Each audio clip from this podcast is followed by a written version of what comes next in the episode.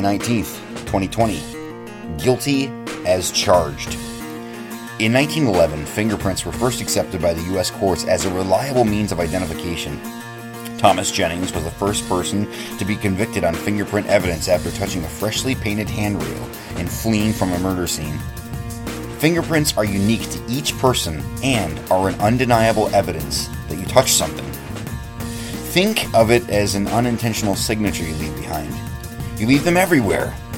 Think about the amount of things in your home that you touch. That is actually one of the difficulties of fingerprint evidence. Not of what you touched in your house, but what an intruder touched. The detectives need to separate out your fingerprints, which are all over your home and should be, from the fingerprints that shouldn't be. It's the process of elimination. The heavens are telling of the glory of God, and their expanse is declaring the work of his hands. Day to day pours forth speech, and night to night reveals knowledge. Psalm 19, 1 through 2. God's fingerprints are everywhere in creation. Evidence of his handiwork is all over the place.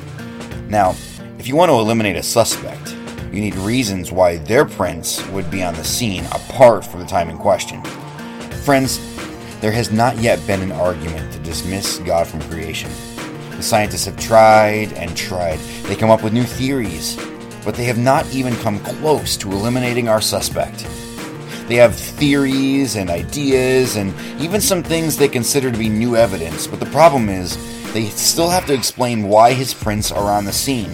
They have to explain why the expanse declares the work of his hands, but they can't. They didn't get there in time to wipe down the scene. They never got the opportunity to plant evidence. So we can come to only one conclusion.